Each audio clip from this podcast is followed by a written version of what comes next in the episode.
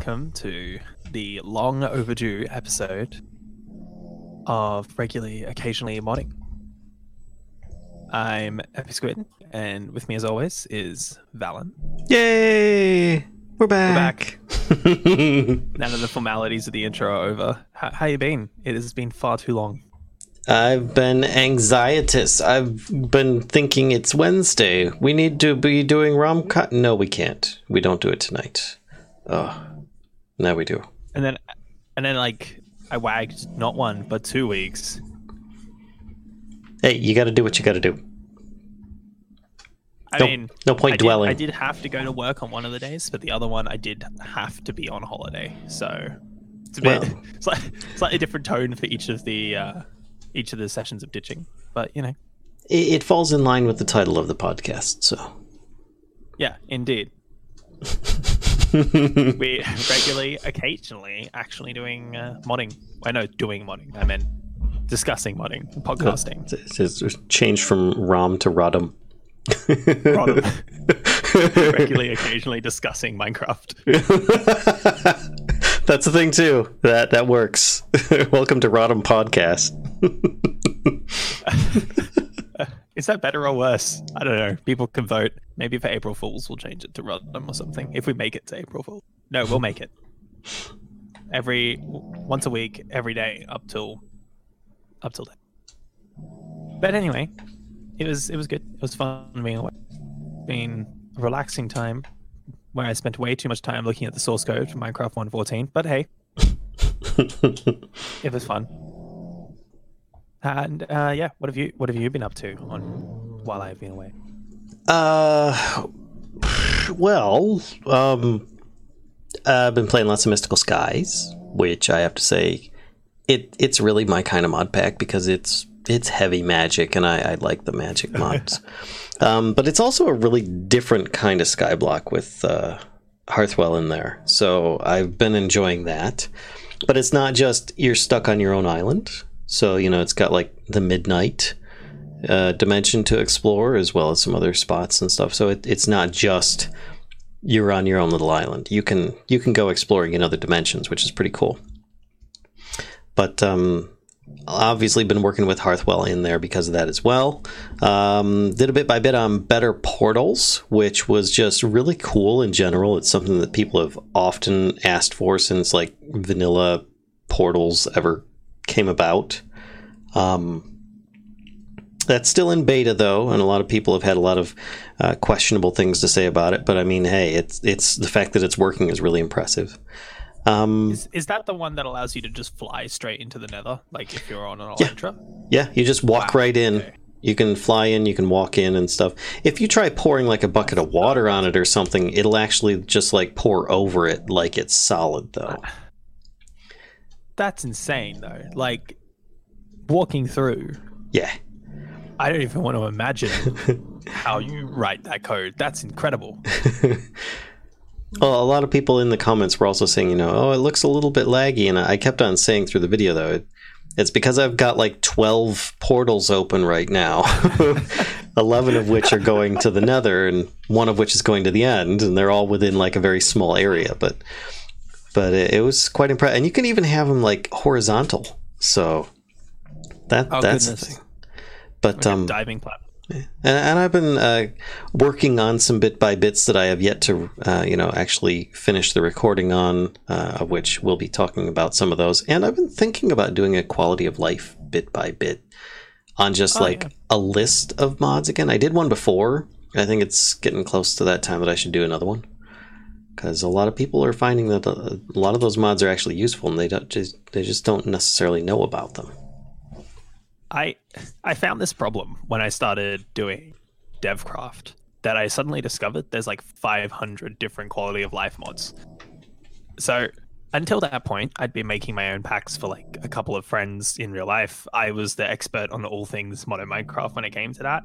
And mm-hmm. so when I was assembling quality of life mods, it was like light level overlay reloaded, um, inventory tweaks to sort my inventory, and J. That was kind of it. Like I, I didn't even... add anything else after that. And then I started assembling DevCraft and I got some other people to help me out with that. And they showed me some of the mods in the list and I got into the game and I'm like, there are health bars above that pig. There's a F four doesn't make the light level. What makes the light level? Oh, there's like four different buttons for it, and they all change these things. I'm like, um, uh, uh, okay. Uh, oh, there's another button in my inventory now. What does that do? Oh, that sets the time to day. Oh, yeah.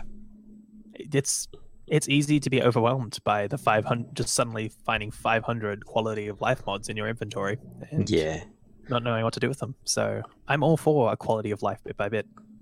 And I, I, I don't know how many times I've seen, and I'm I'm not saying that what they're doing is wrong or not or whatnot, but I've seen several um, like YouTubers or other content creators that they'll do something similar to that. Like, here's my top ten for this or that or the other thing, and I'm like, and then they do the same thing like every week, and I'm like, uh, at what point does it just end up being like you're just kind of making a list of mods and it's not.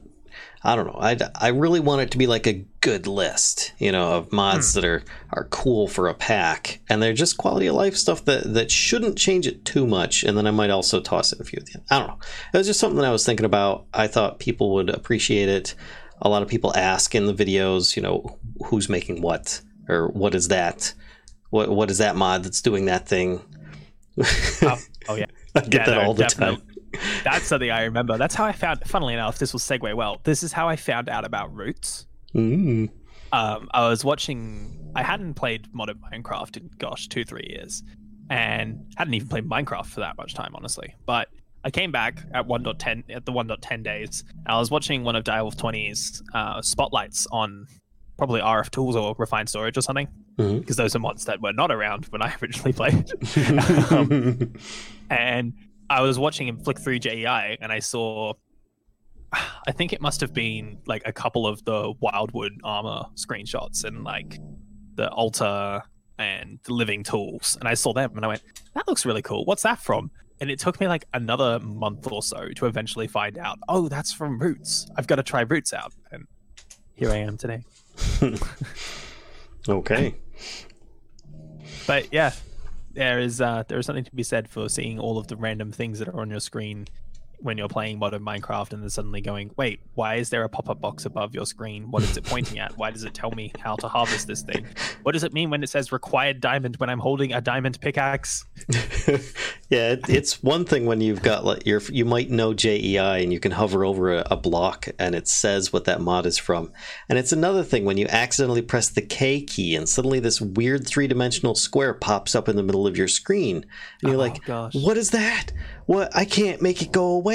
I don't remember what button I just accidentally pushed, only to find out that it's like Quark's like keep the block facing one direction button. You know, it's like, oh my gosh, you know, it's so many weird things like that. I would like I would like a mod that just unbinds every key except the vanilla key binding.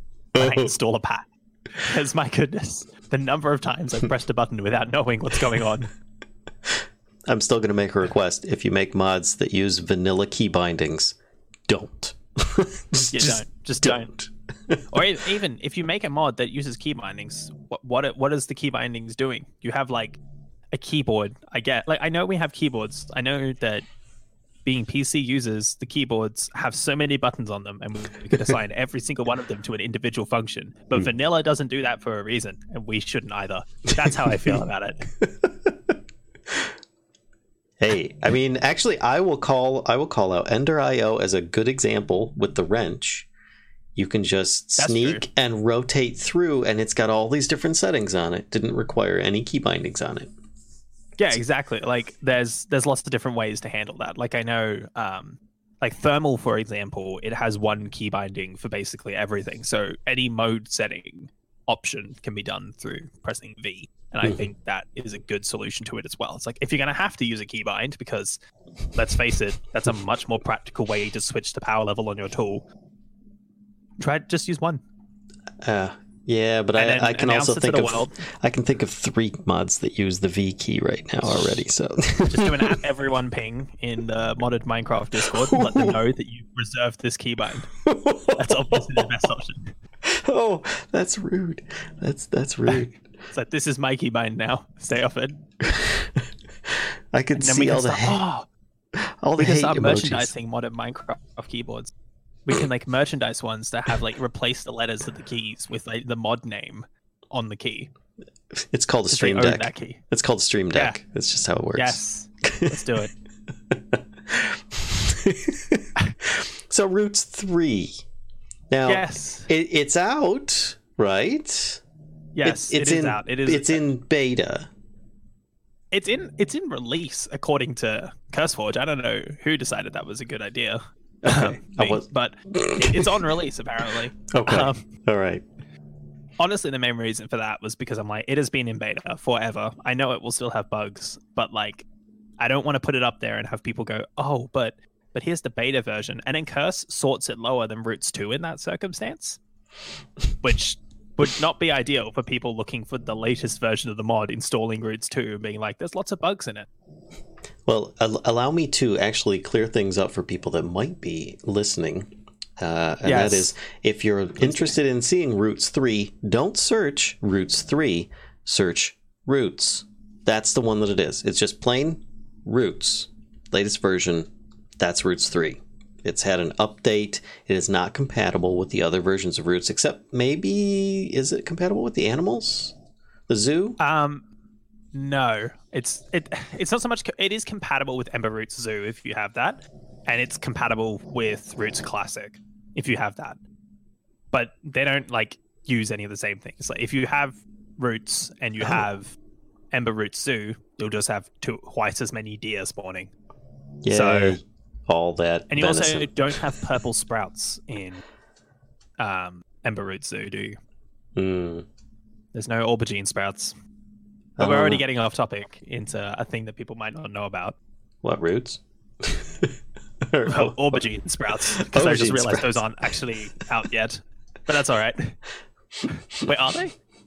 I did not I see any in my wanderings, but I have only seen a few a few sprouts so far. I can't remember if Newbie released the version that had aubergine sprouts, but well, we'll find out. They're not nope. out. Okay, nope. I've been informed. I've been informed they're not out. I apologize for exciting you all with aubergine sprouts. Something to look forward to. They spoilers. Are, yeah, coming soon, T M.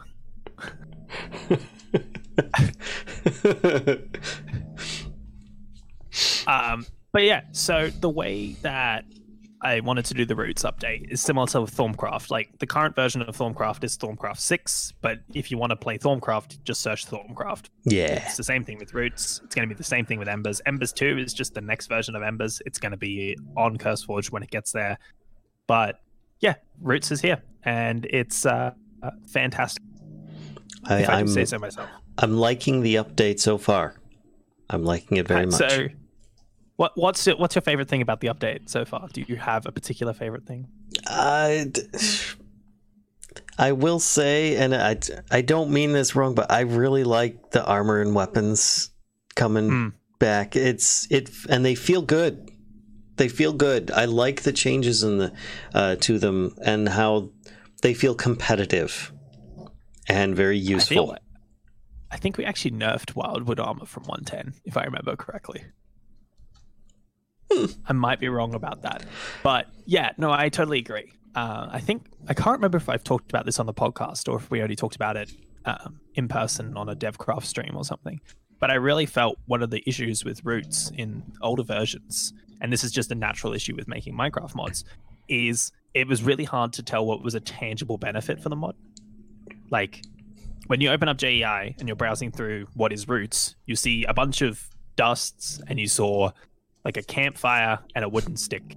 And that kind of and books. Isn't as compelling. Yeah, and books. Lots of books. Books everywhere. You get books and, and like, flowers in the chest, and you're like, wait, what? Yeah, exactly, right? So you're like, what is even this mod? What am I doing with it? And by the time you got into it, you already felt like you were behind.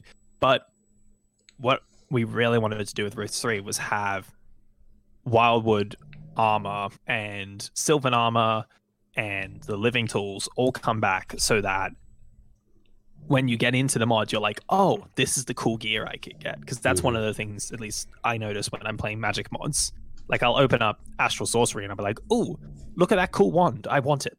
It's like much more tangible to me than, ooh, look at that one thousand perks perk tree. Like, that's not something you could search in J E I. It's true. It's true. Uh, I will so, say that those were probably my, my top things, but not... I, there's still more that I like. One, I did really appreciate that the Sylvan Armor got buffed a bit, so that it's actually practical to use and not like the equivalent of leather armor or something like that. It it's it's good. It makes you feel like you could actually go adventuring with it uh, if you so wanted. But I really liked um, some of the, uh, the the way that some of the spells work together. Specifically, I thought, um, what was it? Uh, the crazy regrowth one that like grows all crops in an area, plus the harvest spell, plus the automatic uh, mag- magnetism spell that picks everything up instantly in a large radius. You just like rotate through those three on one wand, and, and you are like this farming machine, and it is amazing. I was like, oh, this is great. And I, the synergy, that was it. I love the synergy of some of the things like that. Was was really nice. Really nice touch. I had not thought of doing that, but that's amazing. Yeah. That's like, that's incredible. I can just imagine that your inventory would be full within about two minutes. Yeah, pretty much. And I was like, look, this is great. I can actually like remake the ingredients that I'm needing to grow just like that. And this is great. This is working perfect. And then I had tons of extra stuff. Wild wheat bread. Wild the wheat. Oh, yeah. Wild the wheat bread. I love I wheat. love the name Wild wheat. wheat. I spent so much time trying to come up with the name, like the pun names for the various... the various plants. So like um, the Dugonia was originally going to be Dugonia spelt like Dugon Onia, but th- thankfully my wife pointed me in the right direction and was like, That's, that is not going to be recognized by people. Most people don't know what a dugong is, and then you put it randomly in a word, good luck. Like Wildeweet is Wildebeest, and uh, I love them. They're great names in my opinion. Uh, see, I I imagine it's it's saying like uh, wheat uh, instead of wheat as oh, yeah. well. Wheat. Just, wheat. Just... oh, that's great. Or or is it wild wheat? You know, I mean, I don't know. It's it's all on how you want to spell it. Anyway, yeah. or or pronounce it really. But it's it's been it's been good so far. I'm liking it. I understand that this isn't the end of all content for it, though. No, this is uh, this is one of those things where this first version still has, I want to argue, more content, though some people have very specific parts of content from Roots one and two that aren't in there that they wish were. But overall, there's more content in Roots three than there has been in any Roots mod at any one given time. So I'm pretty happy with that. But the... Roots three roadmap, which I kind of want to make a bit more public at some point. I know a lot of people have been asking as they've been, since it's been out for a couple of weeks now, because originally this podcast was going to air the same day that Roots three got released, or a couple of days after, but now it's uh, airing like three weeks later. um, but no, because of that, a lot of people are actually reaching kind of an end point in Roots where they're like, what you guys going to do next? So... there's a lot of things we want to do, and most of it's centralized around the kind of six main categories of herbs, where you've got um, Pereskia, meaning fairies, Moonglow being Twilight, so kind of that's going to go off into some more of the darker arts of Druidry. Mm-hmm. You've got mm-hmm. Elementals, which are the four elemental herbs, and that that's going to be a lot of fun. I think the Elemental Soil is going to be pretty cool in the next update. That's one of the things that... really been sinking some time into. It was going to be for the main Roots version when we did the first release, but I didn't have time, so I ended up releasing Roots and then the day afterwards making all of the elemental soil changes, which was kind of hilarious. Um, they're pretty cool though. Cooking your potatoes when you're uh, plant after planting them is pretty neat. Can you elaborate so, on that? But because you make it sound like I'm throwing them in a furnace. No, so basically each of the elemental soils has a specific buff which scales um, and will scale with the number of elementals around when elementals are implemented. But for now, each elemental soil has a specific buff to it. So fire soil will cook anything that grows on it, one seed, so you don't accidentally cook all of your potatoes and then can't replant. uh, and that works with Simple Harvest and Ender Core, actually. It actually works with the right-click to harvest mods. It'll automatically replant it, and the rest of everything else will be cooked. Um, Neat. Then there's um, I think it's earth soil that, yeah, earth soil gives fertility, so it makes the plant grow faster. Uh, air soil increases the number of the plant you get. It might be earth and air or the other way around. I switched a few of them recently, so I can't remember the exact order. uh, of course, talking about my own mod and having no idea what's going on. Um, air soil will increase the number of drops you get, so it just gives a chance to multiply the drops. And water soil is self-harvesting. Huh. So what it will do is when the plant fully grows, it will harvest it, replant it, and drop the drops below the soil. So if you had like a hopper underneath your soil, like a block gap between the soil and the hopper, it would drop all the items into the hopper, and you can have an automatically harvesting water soil. So wait, what if you don't have anything below it? Is it just going to like throw items? Just drops into the ground. Okay. Just throw items into the void. So, yeah, uh, pretty cool overall. It does also mean this works on the actual elemental soil crops that you have to grow, things like Dugonia and stuff, but it works on any crop. So little known fact of this elemental soils is they can actually grow any crop, and that's kind of why this was one of the things I really wanted to make happen, because if these elemental soils are just make fire soil to put fire on, make water soil to put water on, it kind of just sucked. But now that they do special things, it's like, okay, well, I need them for this purpose, but also they serve like a utilitarian purpose as well. So that's pretty cool. I'm pretty excited to see that. Me too. That sounds neat. So, yeah, there's also a new spell Um, in the next version, so you'll be able to Ooh. freeze water and freeze lava into obsidian, which is exciting. Nice. But also, if you use iron boots to modify it, you give yourself an effect, which means that everything around you freezes when you stand on it. Oh, I did notice that one of the current spells does have the additional effect. What is it? The uh, the gas cloud one. You can add yeah, in a, can... the fire effect as well. Yeah.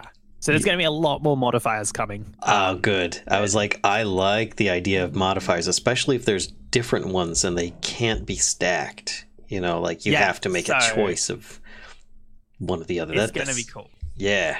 It's going to be real cool, um, especially considering that modifiers theoretically could make it so that you require a full apothecary pouch to uh, cast a spell. But, you know... Well, in theory, because every every modifier can add a new herb to the requirement. So you can end up in a scenario where you need like nine herbs to cast a single spell. Right.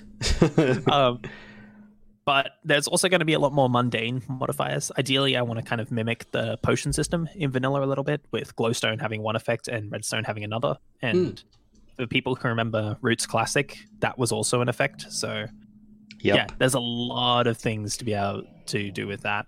I do um, remember that, yeah, because you could add in modifiers to either lengthen the spell or make it stronger, or you could do yeah. a little bit of both. Or yeah, there was a lot of spell tinkering in Roots one, which yeah. I think Roots two, I don't think lost. Elu always had it planned, but just didn't have a particular way he wanted to implement it, so it just didn't quite happen.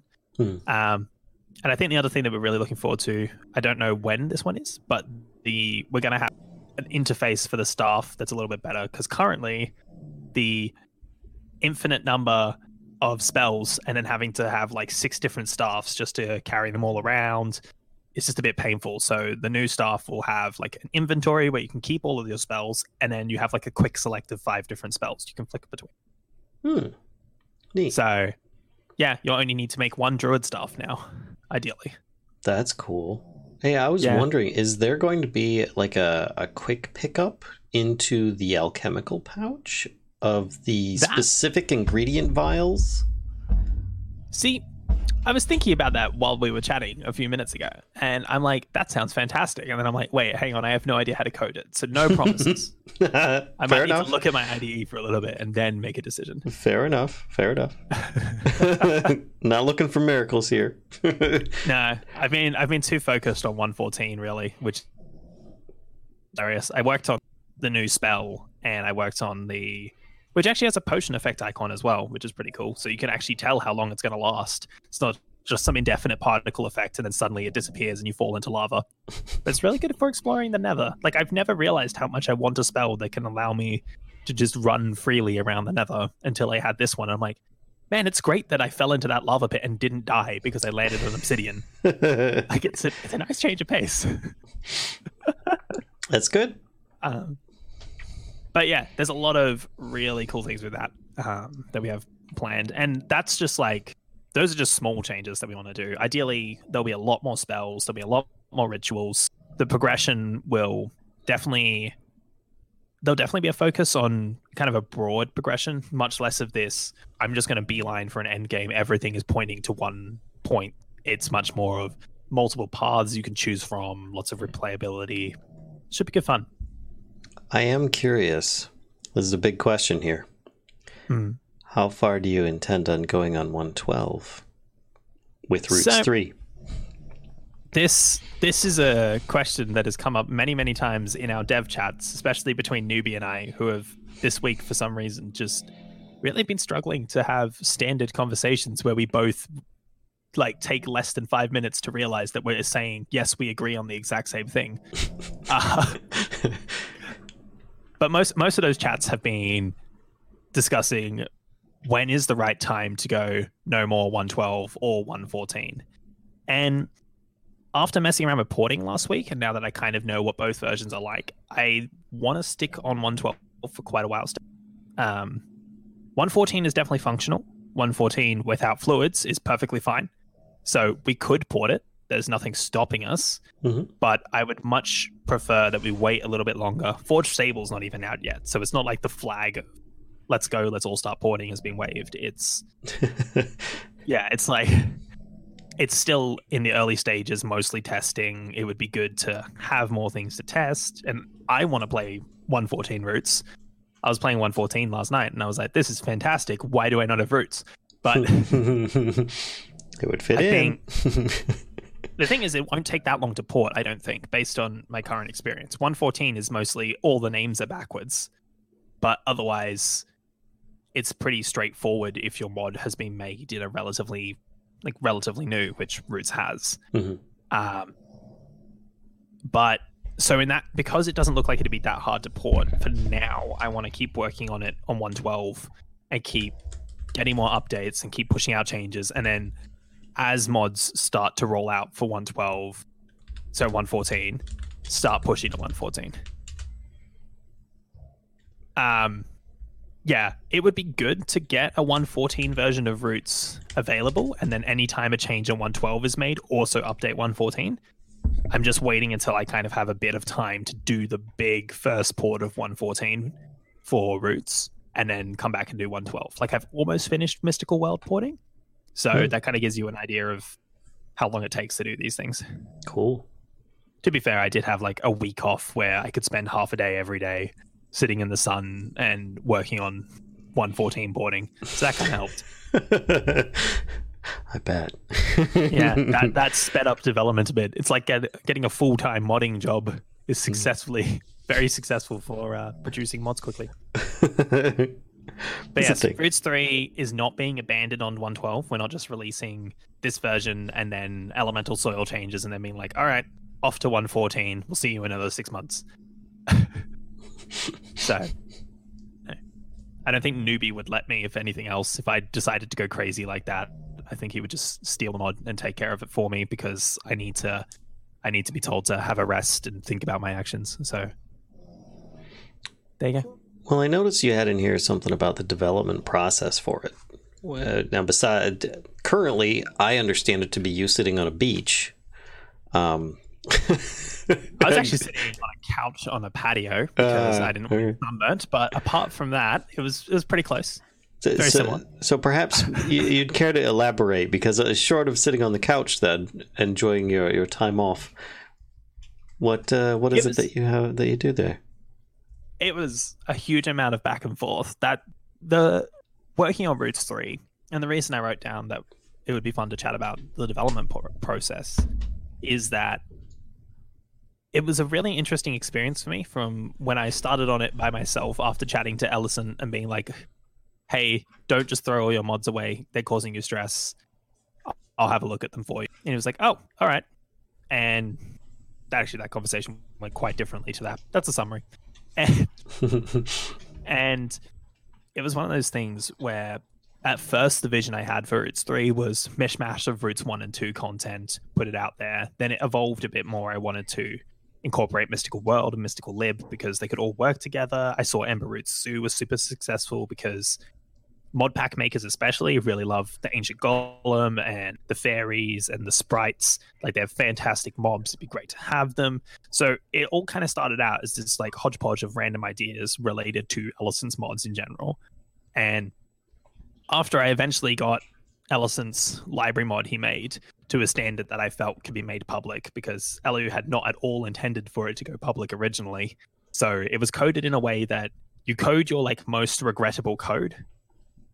It's like when you, you're just like, I had to get this assignment done on time. So I just like threw things at the wall until it worked, submitted it, I passed, and now I delete it off my computer and we never talk about it again.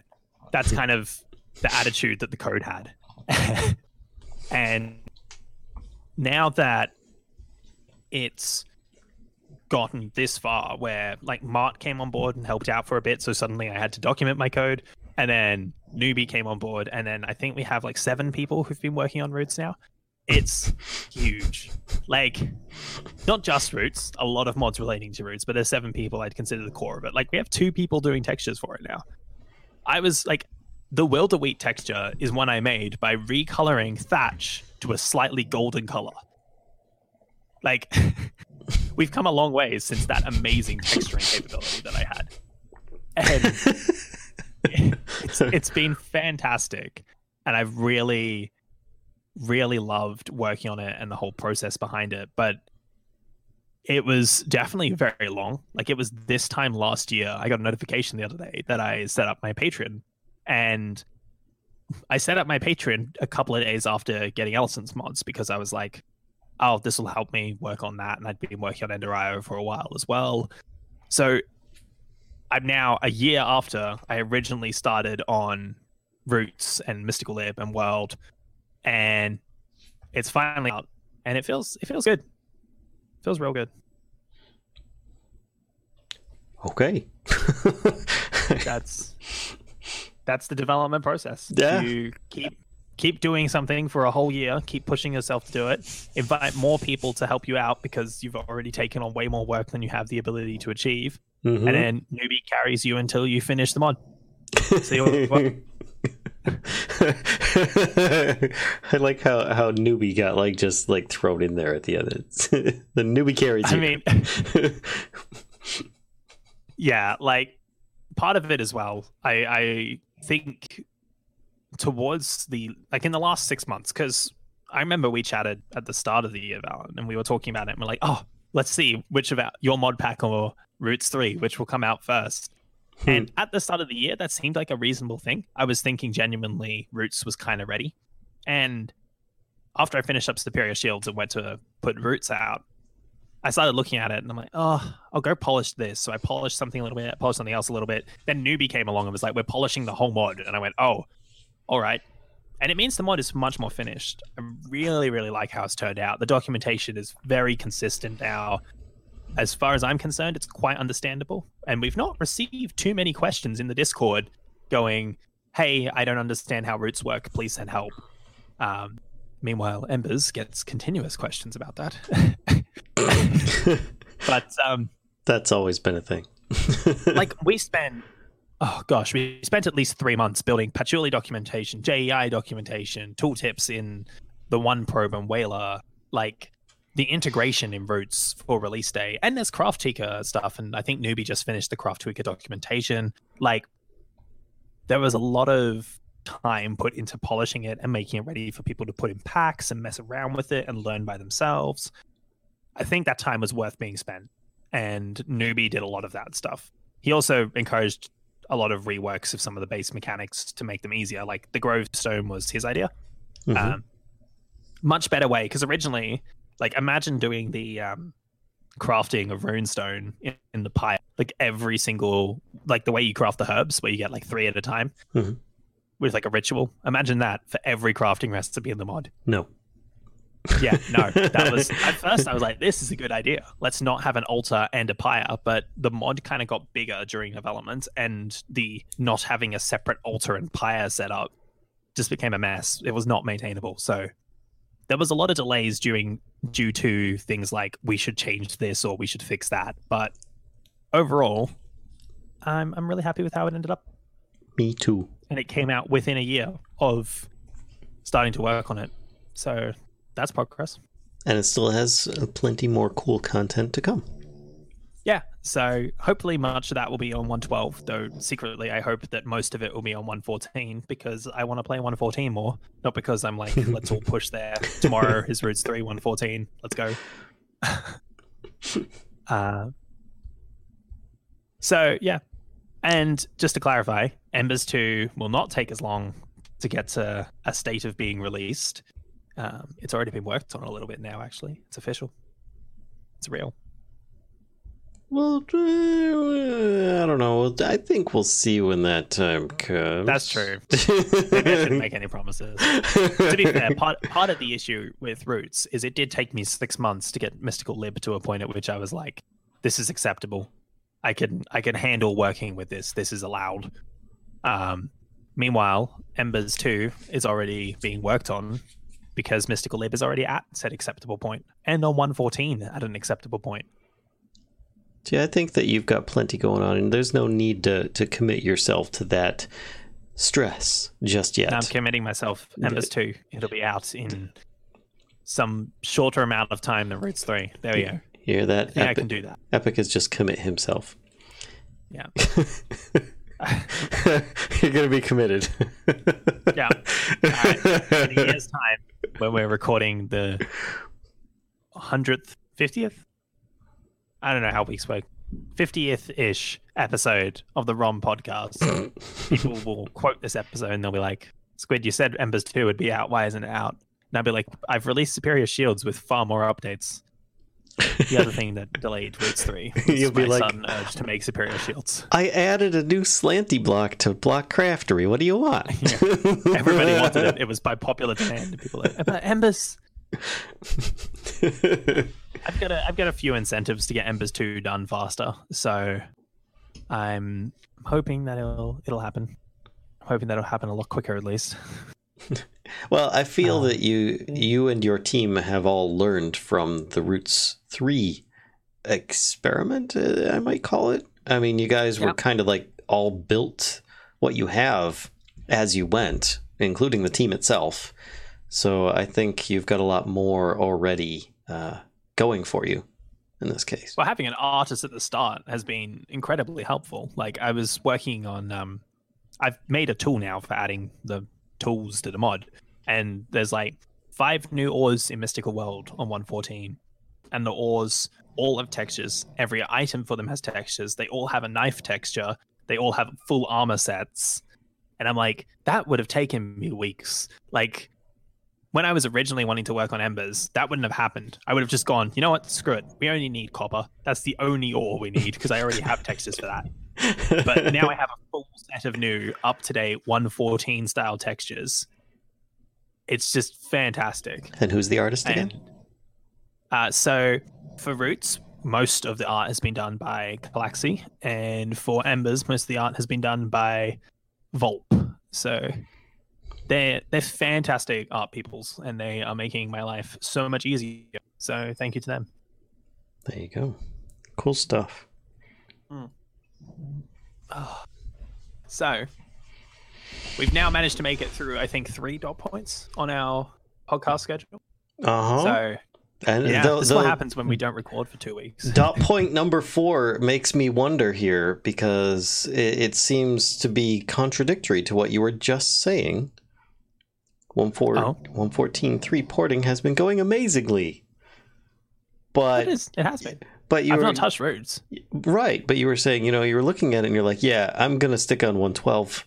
So the so. reason for sticking on one twelve is for the players more than it is for the development. From a right. development standpoint, I want to be done with one twelve. one twelve is de- like... Ugh. I'm with it you. Is so, I get you. So painful. Mm-hmm. Uh, but one one fourteen is really, really easy to develop on. So, for example, I should go and see if I can find the number of changes I made. But if I remember correctly, Mystical Lib has only had a reduction in the number of lines of code since it hit one fourteen. Wait, what? Which... That, yeah, that's illegal. It has, yeah, there's less code. Um, there's a couple of things I had to rework entirely, which was a bit painful. But because I had the time to do it, it was all right. Um, and yeah, Root, it's now a much better library mod. It's one I fully understand, which is very helpful. The only thing on one fourteen that we don't have yet is structure generation. So there's no thatch, like thatch huts. There's no barrows. And you know what? I don't know when those are happening because I don't understand structures in one twelve. So understanding them in one fourteen is a whole whole thing. So uh, yeah, that's right. No, that's for newbie. Change. That's that's for newbie. Yeah, that's newbie's problem. Yeah. Yep. There you New- go. Newbie can learn structures.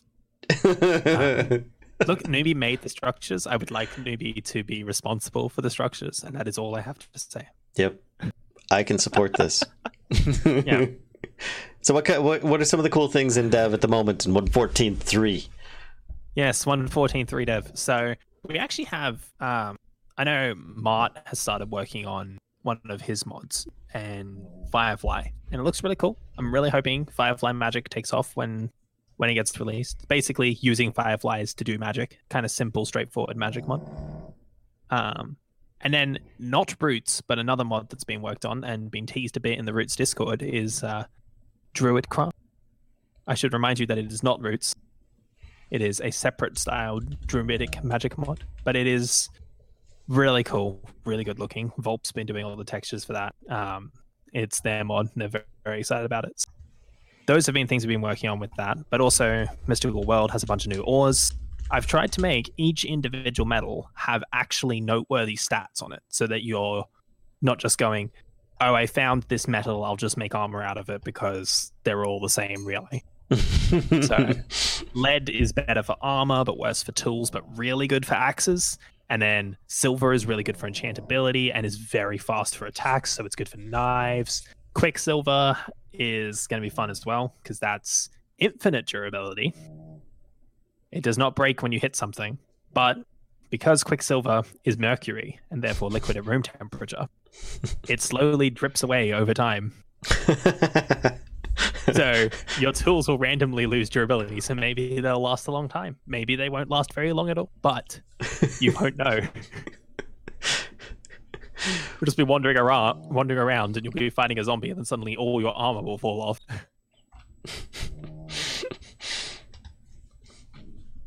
um... Yeah, so that's the fun fun happenings of Mystical World for one fourteen so far.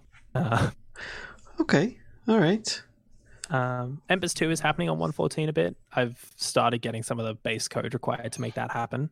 But yeah, it's it's a bit of a slow process. I'm very happy with how far I've come in a very short period of time. Like, we have Lib and World and two more mods working now.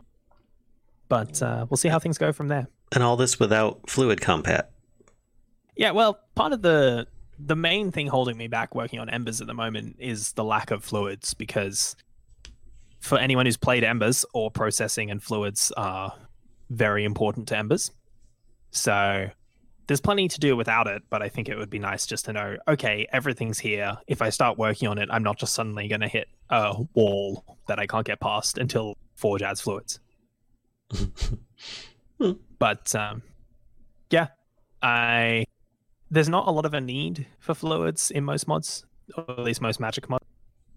Um, and to go with that, Thorncraft excluded. Yeah, Thorncraft excluded. Oh, gosh. um, but if I was to port Roots, the biggest issue wouldn't actually be porting the mod itself. Most of Roots' mechanics are actually very simple and, where possible, separated from the base Minecraft code. So we don't have to stress too much about, oh, they updated X tiny thing, now I have to rewrite all of Roots.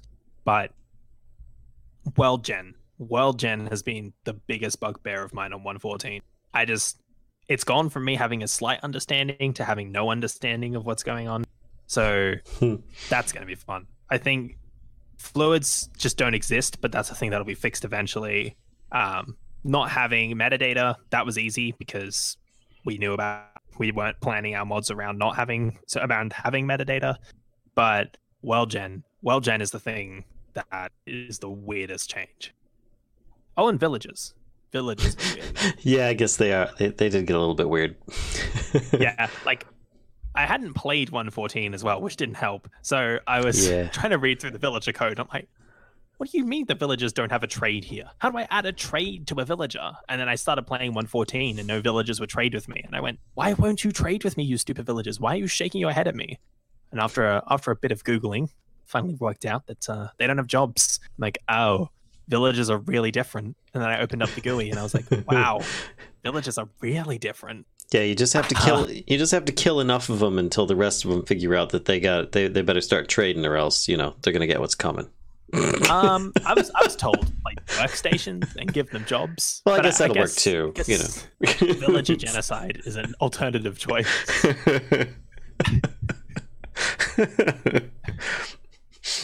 um, yeah.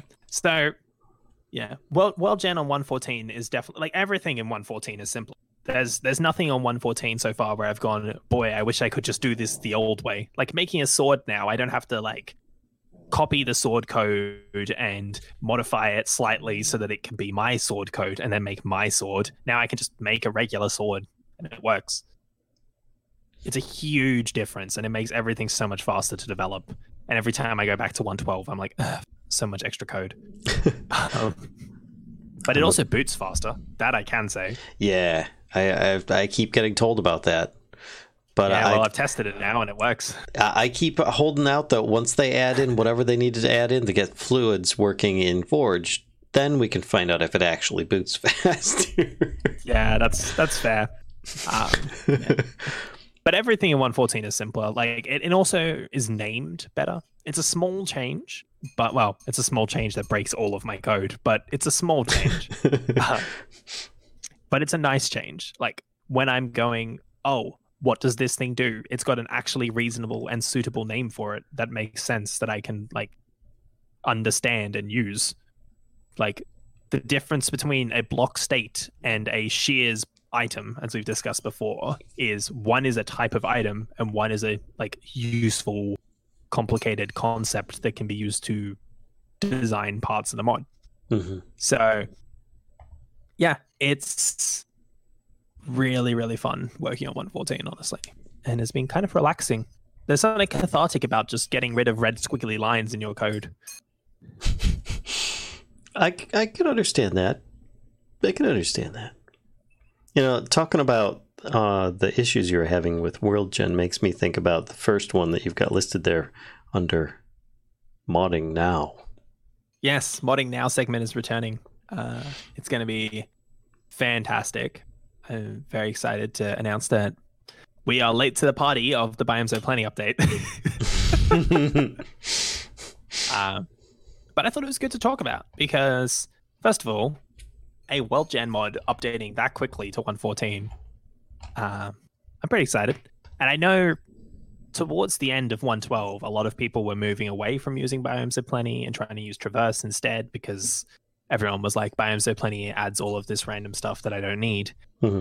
And then, in the inevitable way that the internet works, for one point fourteen Biomes O' Plenty, the developer decided, I'm going to remove all of the random stuff that this mod probably doesn't need. And then the internet complained about it, Valen. The internet complained. I- I'm out of the loop on this. Fill me in. So, basically what happened is... Uh, if I can find the Reddit post, because that has many, many more things about it in there. I missed the Reddit post on it? How did I miss the Reddit post on it? You that? missed the Reddit post. I'll send it to you on Discord. But basically, when it got released, there should be a change login. New CurseForge.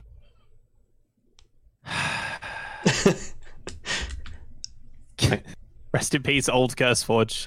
Good CurseForge. Uh, I do miss it. I, that worked it's so difficult to search things now. I have to go back to the main screen to search. I can't just click in a search bar at the top anymore. I, I, I has a sad. This is just so... Rest in pepperonis. So they removed a bunch of different biomes, and they removed a bunch of different blocks, and they removed a bunch of just random things. Like, remember how it spawned uh, gem ores in certain biomes? Yes. Like amethyst and topaz and stuff. That's all gone. They removed glacier biome, lush deserts, land of lakes, mountain, quagmire, bamboo forest, coral reef, a bunch of other biomes. They removed all of the various kinds of um, like extra planks and bamboo and a couple of other wood blocks. They removed a bunch of other different things. Biome essence ore, the, I think the butterfly um, butterfly wings and other such weird things that the mod had that I didn't even know how you got. That's all gone. And the internet was very upset, and I don't understand why. I don't like, like change. No. Yeah, like, first of all, if there's going to be a time to make that sort of change, do it when a new version comes out.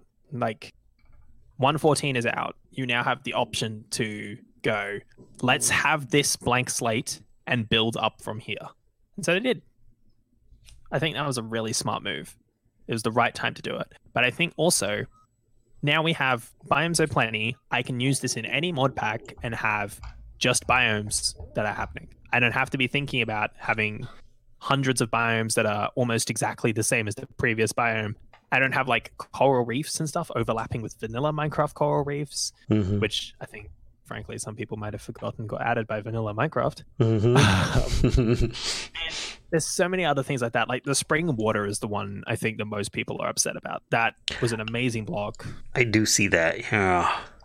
Um, and while I like that, they also, like, you know, if you're going to add spring water back, add it in a different mod. Like, I don't see a need for it to be in Biomes O' Plenty itself. One of my gripes with Biomes O' Plenty, which I didn't have with Traverse, is if I spawned in a specific biome and I was like, oh, I need some cut grass so that I can do something in Britannia or something. Yeah, good luck. Biomes O' Plenty grass all the way. Or like, oh, I just want some dirt real quick. Oh no, now I've got some random Biomes O' Plenty dirt. Like, I yep. appreciate the idea behind that and making this huge world, and like, yeah, because it's a Biomes O' Plenty world, it kind of fits within Biomes O' Plenty, but it makes like certain spawns just impossible to work with. Um, and like vanilla Minecraft added a bunch of new flowers as well, so removing flowers kind of makes sense. I really think that streamlining the mod was a good idea. Like, regardless of the controversy, I'm all for streamlining the mod.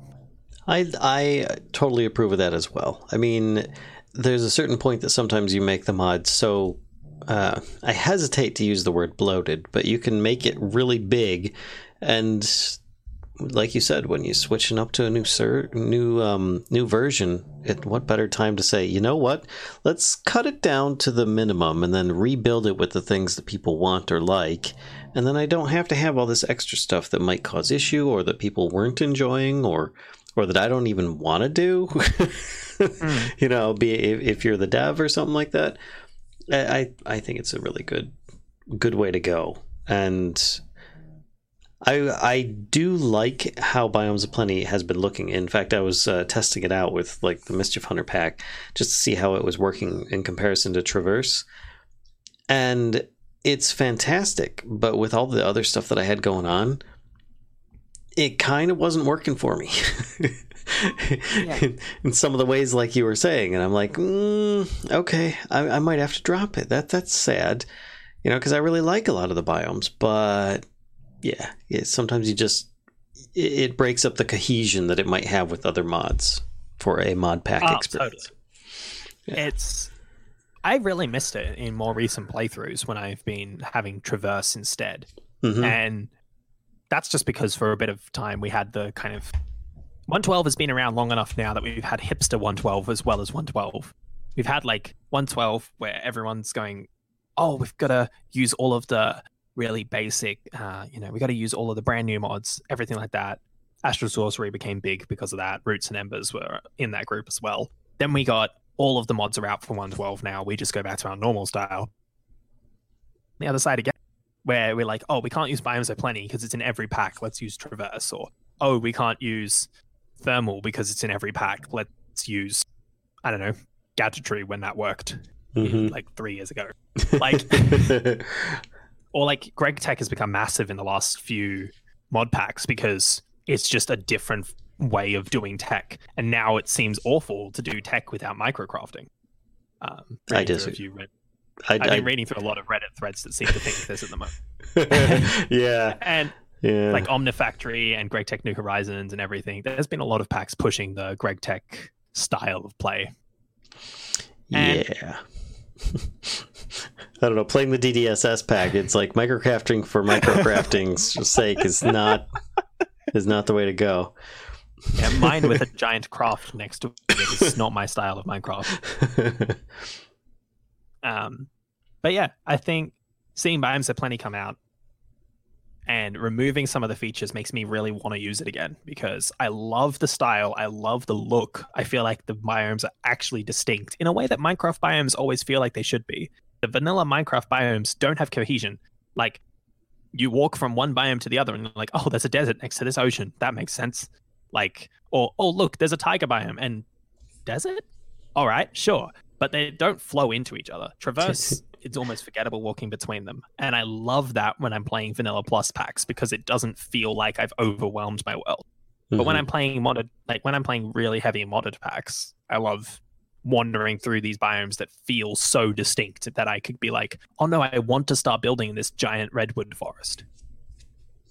Like, and I know one of the ones that I will miss from the removed list was the Deadlands biome. Um, I think it was the Deadlands. It's kind of like a spooky dark forest with like blackwood planks and stuff like that from the trees and such. And while I loved that, totally respect the author for not including it. It it just doesn't fit with the rest of the biome. And they can they can add whatever biomes they want. They can remove whatever biomes they want. Ominous Woods, that's the name. Mm, mm-hmm. And uh yeah, I think they have the, every right to decide, I don't want this biome anymore. I don't think it fits within the mod. And if you're going to do it, do it at the start of one fourteen. No one's going to care when everyone else upstates to one fourteen that Biomes O' Plenty is missing a few biomes. People aren't just suddenly going to be like, oh, guess we throw it out the window because there's no other biome mod. Like, oh, they've th- removed my favorite biome. Or the variants of dirt. Ah, oh, I can't deal with it. I don't have five types of dirt filling up my inventory now.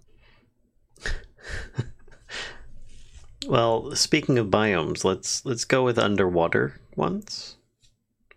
With, yes. With the next one there. Now, I haven't actually checked this out. I mean, I've got the page pulled up. I'm going to put it in, in chat here so that people can see it as well. Um, but it looks interesting. Can you tell me a bit about this from what you already know? So...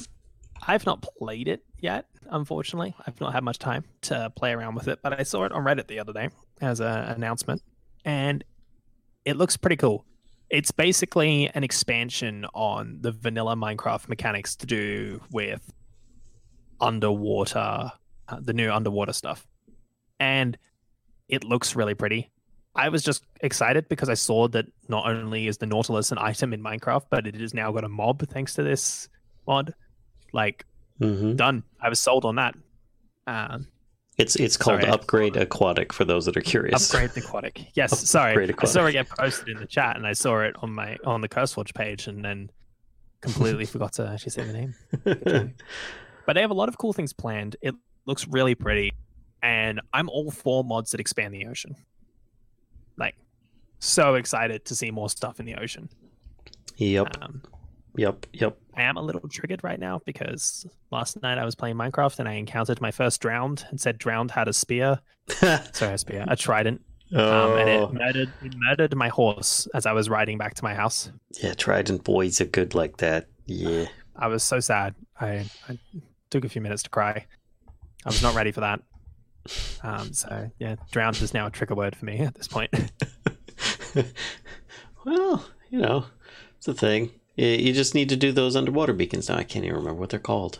Um, conduits. Thank you. I remember because it's a trigger word now because Ender I O conduits are going to be super confusing vanilla, vanilla mm. on the, from vanilla going to be super confusing to Ender I O players. So there you go.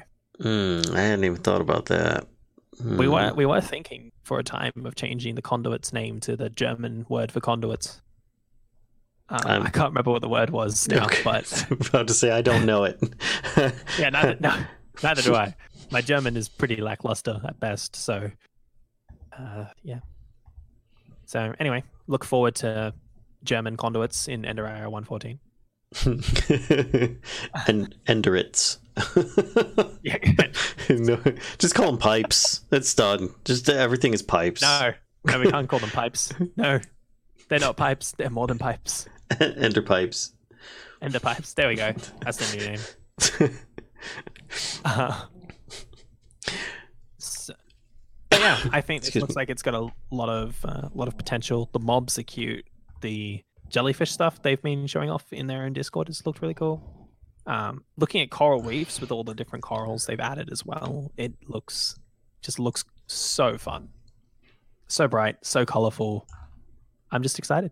It actually reminds me a bit of. Um, now I know that a lot of people uh, will draw these connections because the games do have some some similarities, but it reminds me of a bit of the uh, the vanity stuff and creativity of Terraria. How you go into like the desert or the ocean and stuff, and you get a lot of blocks as well as functionalities mm-hmm. of like you get a, a cactus chair, or if you're in, you know, the ocean, you could get like a coral uh, throne or something like that. You know, it, it just makes me think of how it adds in a lot of extra uh, just vanity stuff as well. And I realized that Minecraft itself had some of that. This feels like it expands on it a lot more. And it does make it feel a lot more inviting in that way. Yeah, that's that's something actually in one fourteen I really liked. There's so many more just blocks and vanity items. Like even going to the villages and seeing the hay bales in use in the world generation makes me feel more inspired to build something cool. Mm-hmm. It's like, oh, there's nothing wrong with just vanity items. And even just playing vanilla itself makes me think, like, I built a house on day two when playing vanilla. When I'm playing modded, I find the nearest cave and I mine until I have sixty-four stacks of every ore in the pack. And then I come back and I'm like, oh, I'll just build a small machine in here to double my ores. Oh, I'll just do this. And then, like, I never make iron tools. And it's just, it's a whole mess. Playing vanilla.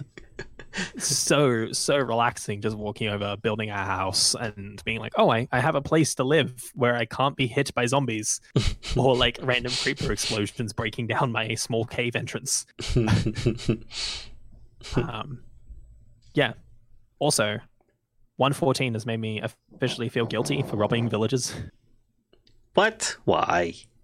Because, like, all the villagers, like, they have so much more emotion now, and they have, like, homes and, like, a bed in each of their homes, and they, they go to the homes. And I just walk in there and steal, like, all their bread, and it's just...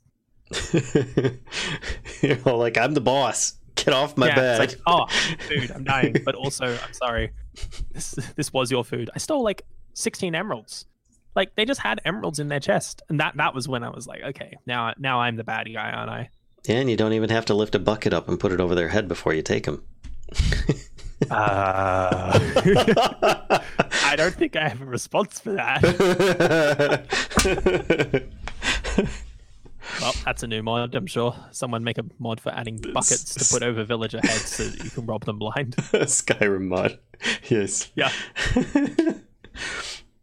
All right. So I see out here you also have listed simple farming. Uh, speaking of your your simple vanilla life, this is another I'm one. Now a vanilla Minecraft player, guys. I don't don't the... do mods anymore.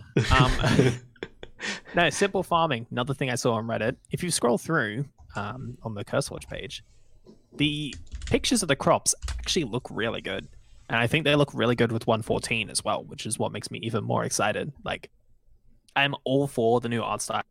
Like, I know that people have had their various opinions on it, and you know what? You're all wrong. It's fantastic. I love it. It mm-hmm. it every block looks like it can work together now. Like, when I'm I built my standard style wood house that I like to build and then modified it slightly, but it looked so much better because all of the blocks looked like they weren't just programmer art, as Mojang is now called it, and I love it. and I'm all for more mods pushing the boundaries of programmer art. So, and also get yourself artists and tell them that you love them dearly, because like honestly, yes please, artists are so so important. Yeah, so we, we need a shout out to all artists on the internet that make things, especially for modders. Yes. So yeah, but no, simple farming, it looks really really good, um and I'm really excited to play with this on DevCraft when DevCraft goes up. So the only thing that I, I notice um, on here that feels a little bit off for me. Now, the, the fruit trees and stuff like that, that all seems really nice. It actually reminds me of uh, Rustic a bit, but the bushes, they seem very hedge-like and different from the the new bushes that were added by Vanilla one fourteen. What did the berry bushes look like again? I can't remember. Uh, I think they're they're uh, built more like grass, you know, oh, like yeah, like long like, grass. Uh, grass style. I where don't know. you can sneak I... through them and stuff. Yeah, these I are more like, like these bushes. These are different. These are more like a hedge. The other ones are more like, you know, you might be able to wade through a bush, but these ones are much more solid. So I guess I guess they're a different type of bush, one could say. I do like yeah, them though. I... I think they do. I think they look really good. That's the thing. I like yeah. them a lot, and I think I've always been a fan of Rustic's appearance for the bushes. Mm-hmm. So looking at these ones, I'm like, yeah, these are these are exactly what I want. Yep. Um, but yeah, I think I think that was a bold decision, especially considering that bushes exist in one fourteen now. Mm-hmm. Mm-hmm. Um, but I like it. I think it's fantastic, and I like that there's not an overwhelmingly large number of crops. yeah yeah like the fact that there can be one image where I can understand what's going on makes me very happy. I agree I agree I mean, having some new foods is great. You don't you don't need to go buck wild with it, just kind of mm. like scare people away with uh, too much variety, but it's well, I, it's good. I love that there's like a couple of foods like burgers and stuff, I presume, that require a couple of items to make, but there's like, for the most part, they're just alternative options to existing food choices. Like there's fruit trees. Okay, well I can get more types of fruit now, so I have apple equivalents but different kinds. That that's acceptable. That's more than fine, I think. Um, what I'm unsure about though, and I have not found this out yet, is the eggplant they have called an eggplant or an aubergine. Because if it's called an aubergine, I'm going to have to petition to rename it to eggplant, just so that it can be clear that the Mystical World one is magical and that this one is a regular eggplant. You could always just call it purple veg. Weird, oddly shaped purple carrot banana. I could come up with a few other names for it, but I think that uh, I, no, I probably we... shouldn't say those. I have marked our uh, podcast as not having a mature content rating. We have to maintain it. What? How, I was thinking of like purple emoji. What do you want? oh, oh, sorry. Purple yeah, emoji. My bad. Yeah, you go into the wrong places, of course. I wasn't thinking yes. of that at all. Yeah. No, the innocent so. purple emoji. um, but as we as we salvage this conversation, Valen, mm-hmm. you had one more one more mod you wanted to have a look at this week for more. Yeah, yeah, yeah, yeah. I, I saw one out there that um because I was kind of glancing over the stuff that you'd put uh, that you had uh, put on the list here, and I saw one that I added, and it looked amazing. Yes, it is for Fabric, but it looks like they are working on other versions for other loaders and stuff. Um, yeah, Rift, uh, light, everything at this point. Light loader, Rift, Fabric. Uh, it's, uh, so it looks like they're probably going to be doing Forge as well, but it, it's called Mini H U D, and it looks amazing. If if people have seen um, uh, lag goggles, it like takes that and applies it to everything that you would like to learn on the F three. Uh, screen in vanilla Minecraft. It like uh, collision boxes. It can highlight all those in a large area. The height map can be ho- outlined for uh, what things are looking like. Um, it can show just so much cool pathfinding of mobs, um, different facings, if they're solid block faces or not. It, it, it's visually everything that a mod pack maker might need to know to make a pack or find an issue with one item interacting with another. It looks like this is like the best visual tool ever. It's just really impress impressive in my mind. So yeah, no, I think it's got so much information and honestly would be useful even in dev, especially when you're, especially with Block Craftery, my goodness, trying to handle the collision boxes and stuff for a mod that adds slopes is quite mm. interesting. Yeah. I would qu very much appreciate being able to visualize some of the stuff. Yep. Yep. Yeah, mini H U D mod indeed. It's only only a small H U D mod. I mean, it's a few small things. Mm-hmm. Um, definitely a very pack and developer focused yeah. mod. Yeah, but uh, I, I I think that it's going to be very very useful, and I would hate for oh, it to totally. just be looked over and people just be like, meh, I'm not going to use that. Which I understand. You know, your average player probably won't, and. But I could see it being so helpful. Mm, I so, totally agree. Yeah, that was, no, that was I pretty think, much. Yeah, no, that mod looks really interesting. I am glad that it's been found. Mm-hmm. Um, yeah. Well, I think that's most of what we wanted to cover. The only other thing, which I forgot to post a link for, so I don't know where the link is. uh, yeah. Oh, wait, no, it's in our chat. Oh, we're saved. Was saved by past me thinking ahead. So let me let me copy this into the show notes. But the Crash Report Corner this week. We're doing we're doing everything this week. It's a long, long episode, but there are many, many things that we wanted to talk about, and one of them was Crash Report Beautification. So we've talked at length in the past. I think there was an entire episode dedicated to it where we discussed how hard it is to read a crash log, especially as a user rather than a developer. Mm-hmm. And there was a Reddit post recently that showed off a Minecraft crash analyzer. So you put in your crash report and it renders like a little image where bunch of information about it, what could possibly have caused it, information about your computer, and things yeah. to do with it. I remember and that. Yeah, I saw that. It looks really interesting. I think even for a dev, it's nice to be able to look at a crash report and see that it doesn't look awful. That's a nice change. Like it's readable, which is huge, huge difference. I greatly agree. It's like um, a trans it's a translator. Yeah. Yeah. Fun fact on the topic of crash reports and handling them, one fourteen, as when it crashes, uh, Forge has built in a bunch of new ways to tell you X mod has crashed, click button to report it, or click button to find out more, um, or this mod crashed during load, we've stopped it loading for you, but the game is still booted. And just want to have a shout out to the Forge team for trying really, really hard to successfully get it so that more people can see what they need to do when they have a crash. Cool. That's very cool. So, yeah, it's a big change. Forge one fourteen is fantastic, guys. Everyone should come to the one fourteen. That's what we need to do. That's the main change we need to make. I'm up for it. Yep. Oh, and I think... I think that mostly catches us up on everything we've missed over the past two weeks. Mm, I'm sure there's stuff that we've missed and we'll be catching up on in the yeah. future.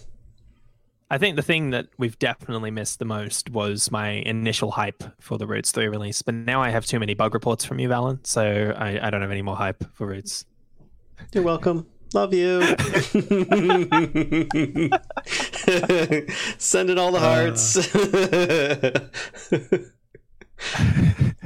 Just proof that I've been playing. Yep, you've definitely been playing. You have found parts of the mod that I did not know existed. So that's my you. job. Yep. uh, but I think it is time to move on to the Q and A portion of the episode.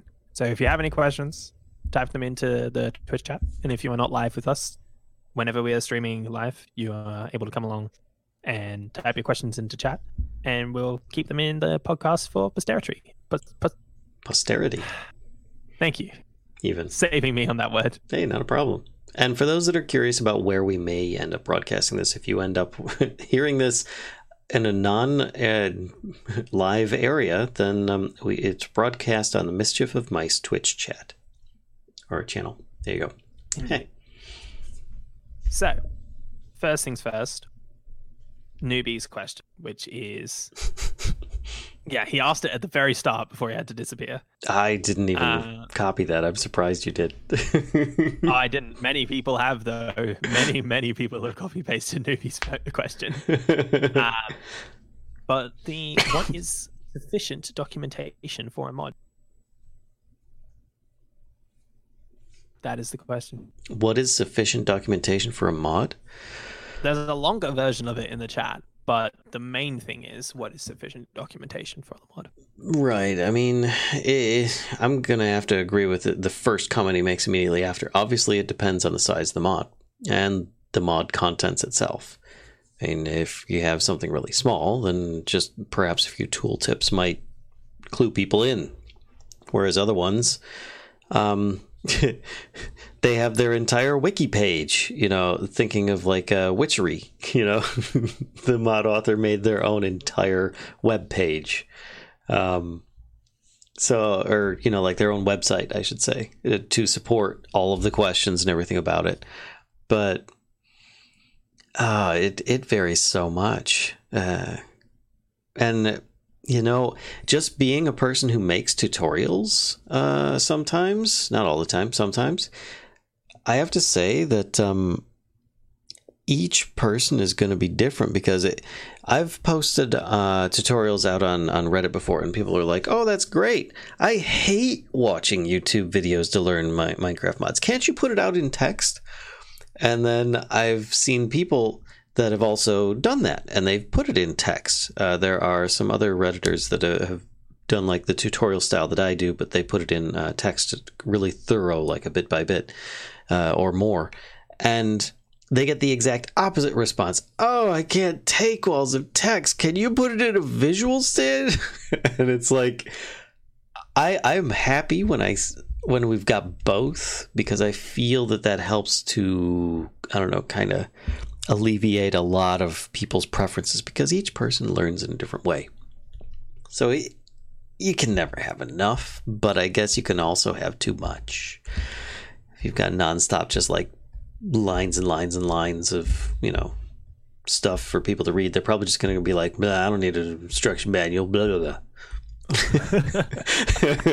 I'm guilty of that. You know, I, I'll look at something, I'll be like fifty-six pages, and there's no way to get through to the the information I need on fifty-two page fifty-two without just hitting page forward fifty, fifty-two times or fifty-one times. Then I'm like, oh my gosh, okay, I'll just figure it out. And then I, I don't figure it out, and I just complain about the mod. You know, be me, that person, you know. Oh man, but yeah, no, I, I, I definitely agree. The, I think part of the reason this question came up is we've had a bit of a discussion in the Mystic Mods chat recently about how much documentation is acceptable or what forms of documentation are good. And it's funny actually, because one of the people in the chat was uh, had, was playing Roots and Embers and other mods, that, modern mods that have built-in documentation books, and then tried to play um, a tech mod. And tech mods really just don't have built-in documentation books normally, apart from immersive engineering. Mm. And they were just like, I, I don't want to play these because, you know, alt-tabbing out to look at a wiki or trying to find um, a YouTube video, especially in the case of something like Ender I O, where mm-hmm. there is no wiki, there is only YouTube. um, it's Sorry. like... I don't wiki. yeah, yeah. I, I don't wiki either anymore, but there was a day I definitely did. Um, I'm just used to those mechanics now, so I just kind of assume my way through the mod. Mm-hmm. And that is such a different attitude to the one that I used to have. And I think that kind of is what inspired this conversation of like, how do you make good documentation? Is it enough to just take like photos? So to like put things in J E I tooltips, or do you need an entire documentation book? Like, what is the pr- appropriate process? Mm-hmm. Um, I'm a big fan of more documentation is better than less documentation. But on the same side, so on the flip side, I've still not made a full Patchouli book for Ender I O. So there's actually a few reasons for why I haven't done that yet. Um, but it is tricky. It is incredibly tricky to write a lot of documentation. Mm-hmm. And at least personally, I'd prefer it if a mod dev spends more time making a mod and putting slightly less documentation than is probably strictly required in. Yeah, yeah. I mean, I, I can come up with a, a good example of how a lot of documentation still may not end up helping. Um, and I'm not saying that this is a negative in any way, but uh, to say like Hearthwell, my f- I, I went in blind. I purposefully did this. I did not want to spoil it or anything like that. I wanted to see how it felt learning it. And I still I still had a little stumble. I mean, I've I've got a lot of experience with learning mods, so I do tend to pick it up okay. But it was I was like, all right, so what I placed down this block and it, it just keeps on popping back off. And I felt just through stubborn will, and I wasn't even reading the book. I didn't read the book at all. I don't know why. I was just following the, the quest line. I was just like, I just got to jam this thing down, and it, it just, it's going to stay, dang it. I was just determined, and, and then it worked. It turned out that it's just a matter of time it needs, and that's how the lower tier ones work, is that the item will pop off the ground. You know, I didn't know what I was doing. I was just jamming things together. You know, and there's these wonderful GIFs that Wolf Force has on his uh, CurseForge page that shows you how things work. Oh, and those I, are fantastic. And I still remember those, and I'm like, oh, this is cool. And I thought, I'll just do what the GIF is doing, and I, and that's what I kept doing, and it wasn't working, and it wasn't working. I didn't realize that I just had to do it long enough, and it would work. You know, and finally it did. And if I'd have read the book, I would have known this. So it's like sometimes you might have more than enough. It's just the user being stubborn, not wanting to spend the time to learn the proper method of doing it. Oh, and man. yeah, yeah. oh, yeah. So, in answer to Newbie's question, which he is not here for, mm-hmm. feels bad for Newbie. Um, there can never be too much documentation. It's totally dependent on the mod, but everyone has a totally different reception on documentation. You're not going to be able to please everyone. Mm-hmm. Like, I think, though, once there are some videos on Roots three, Roots three will probably be at a pretty safe point of documentation. There's an in-game manual. There's mm-hmm. J E I descriptions and recipes for everything. Mm-hmm. And there'll be a video, and I think you can't do much better than that. Mm-hmm. And I've I personally found the Patchouli book searchable option made it so simple. I mean, mm-hmm. if I had a question or something, I'm like, I started reading something out of order, or I was doing something weird. All I had to do was just click on the index in the Patchouli book, do a search, and there was my answer. I was looking in the wrong chapter. You know, I was like, okay, cool. It's that simple. It, it was very easy to work with. So, yep. yeah. So I'm pretty happy with how that turned out. Mm-hmm. Um, another question Glavo has for us. Mm-hmm. What is the best thing to happen in modding you've per- personally witnessed, and what would you really like to witness in the somewhat near future for modding? Mm. Ooh. I have an easy answer for this one, but I feel like it's kind of the like Let's... the cheat answer. No, go for it. Come on. Forge.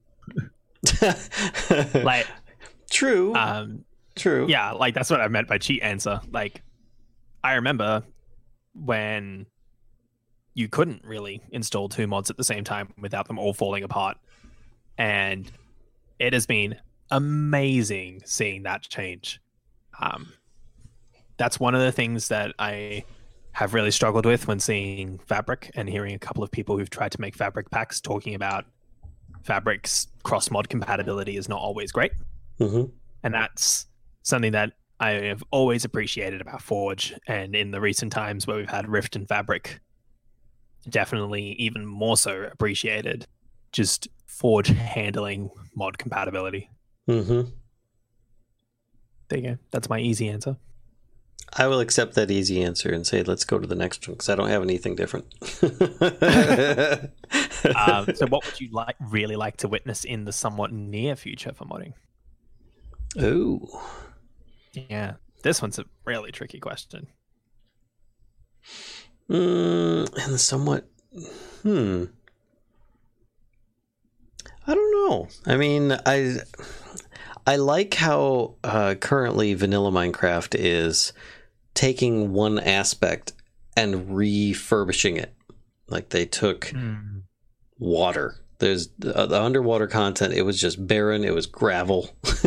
That was it. Yeah. You had a, a, a monument thing that you could explore, but it was just like boring as heck to find. And they just made it this wonderful add-on. And then recently they did villages, which was actually, in my mind, a big old eyesore. The only thing that I ever liked about it was there's a blacksmith. That means that there's a loot chest in there. I would like it if they continued, I guess, with more vanilla-based, interesting structures to explore, like the monument.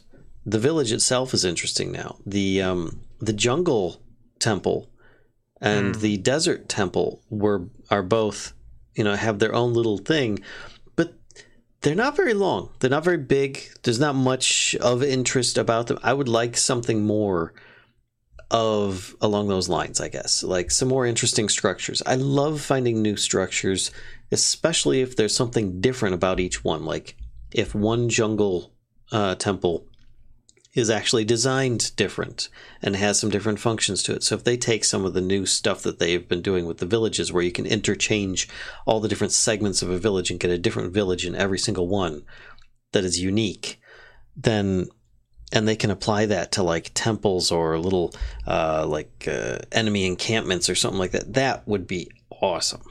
Uh, that's something that I would like.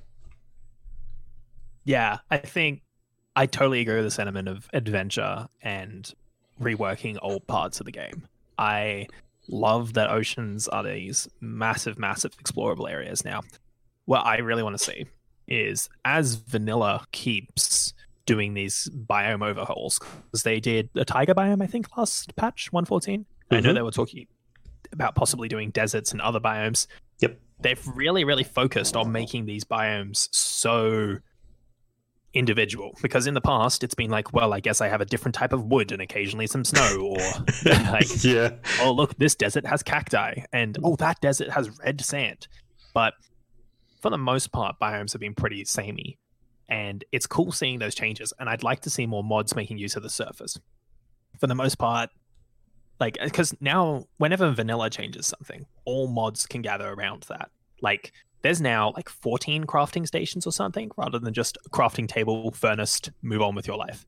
Mm-hmm. And something as simple as that is game changing for modded, because every time a modded user adds a new villager, they want to add a new table now.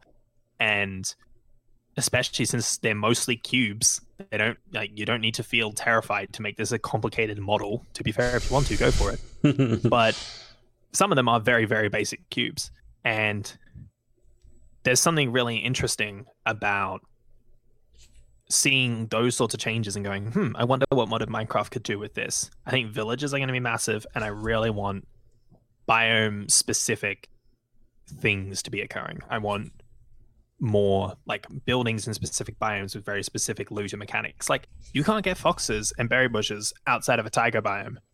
That's a reason to investigate it. Mm-hmm. That's all it takes. I don't yep. care about spruce wood, but I would love to have foxes, and I would love to have berry bushes. Done. And with the introduction of like the campfire, you have more incentives to wander around and spend a night out under the stars. And that's what I really, really like, is more incentives to adventure, more reasons to not just settle in one area and build a massive factory and call it home. And I really hope that not only do new mods come out that make use of that, but old mods, when they update, reassess the way they work to work with that. Mm-hmm. Mm-hmm. Like, backpacks just make shulker boxes useless, so that entire update feels worthless. That's how that like that's the biggest thing about that update, is shulker boxes changed vanilla Minecraft, and few mods have changed to make their backpacks later in the game, or like make it so shulker boxes are super important. I have no reason to get shulkers in vanilla, sorry, in um modded. That's just sad. Don't it's circumvent true. New mechanics. Follow them. Side mm. rant. Um, I presume we've been asked more questions since then, but I have not been following. I got distracted. um, well, I've got, like, Atomic asked something a bit more specific, and I, I have no idea what he's actually talking about, but he says, do you know what the deal is with the generated resources Gradle step in one fourteen? Ah... Uh... No. I, I like. I've seen it. You'd have to ask. Actually, I think you have to ask Lex, because I don't think Amma had much of a chance to do that stuff. Okay. So, yeah. Sorry about that. I am unhelpful. Oh, Rowan has asked, is there a mod that you didn't feature due to bad documentation? Oh, and she directed it at me. Uh, yes. I've done it on DevCraft. Yes, there there have been many, many. Uh, I don't think people understand that when I do a bit by bit, usually there have been four to, uh, I would say an average of three to four other mods that I didn't do a bit by bit on, because either the mod wasn't in a very advertisable form, uh, it was crashy, it didn't have... Uh, documentation that was actually helpful, or it steered people away. Often, though, if a mod doesn't have documentation and it's pretty solid, that's reason for me to do a bit by bit, because it needs it. And if it's a cool mod, then people would miss it. So I do try to take that into consideration. Not having documentation isn't necessarily a bad thing. It can Be, it can make a, a mod very difficult to uh, learn, though, if it's a rather large one and it doesn't have anything about it, you know. So thank thank goodness for things like Patchouli that uh, encourage people oh, to God. to make simpler documentation, you know. If anyone can rally an army of modders to successfully make documentation for their mods, it's Vasco.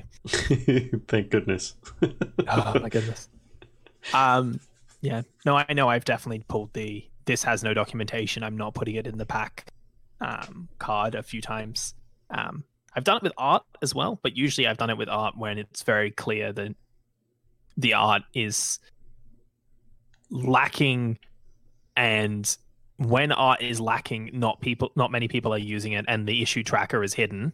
Mm-hmm. Then I'm like, okay, I don't feel comfortable using your mod because I have no no idea where it's going to end up. Uh, but documentation is really important. Not having documentation or up-to-date documentation, it's really, really tricky to want to integrate your mod into a pack, because if you can't work it out, how are the users going to work it out?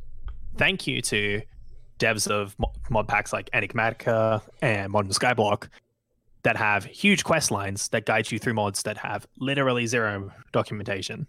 Yep. But my goodness, it does not it does not take much to add a J E I tooltip. At least do that. Yep. Sincerely, your local squid. Uh, I'll sign that petition. Yeah.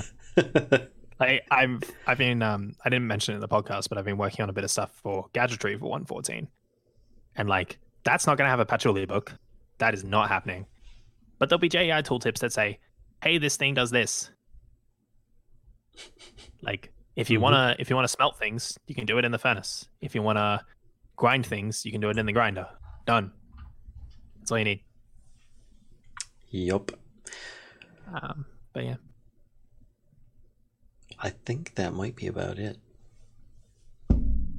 Yeah, I think I think that's it. I've not seen any more questions come through, so I think that's all there is to say. So, thank you all who've come out for the live show, and thank you all for listening on your favorite podcasting service. I apologize that the other episodes are still not up. My uh, computer was having a bad time, and then I flew away for a week. So here we are again, out of date on episodes on every podcasting service. All right, folks. Thanks again for coming out. We'll see you. Yep, it's been fantastic. Next, next time? Yes. There'll be a next time. There should be a next time. Yes. Should, should be same... Same bat time, same bat channel. Indeed. Here on the ROM Podcast. Thank you all for coming out, and we'll see you again later. Bye.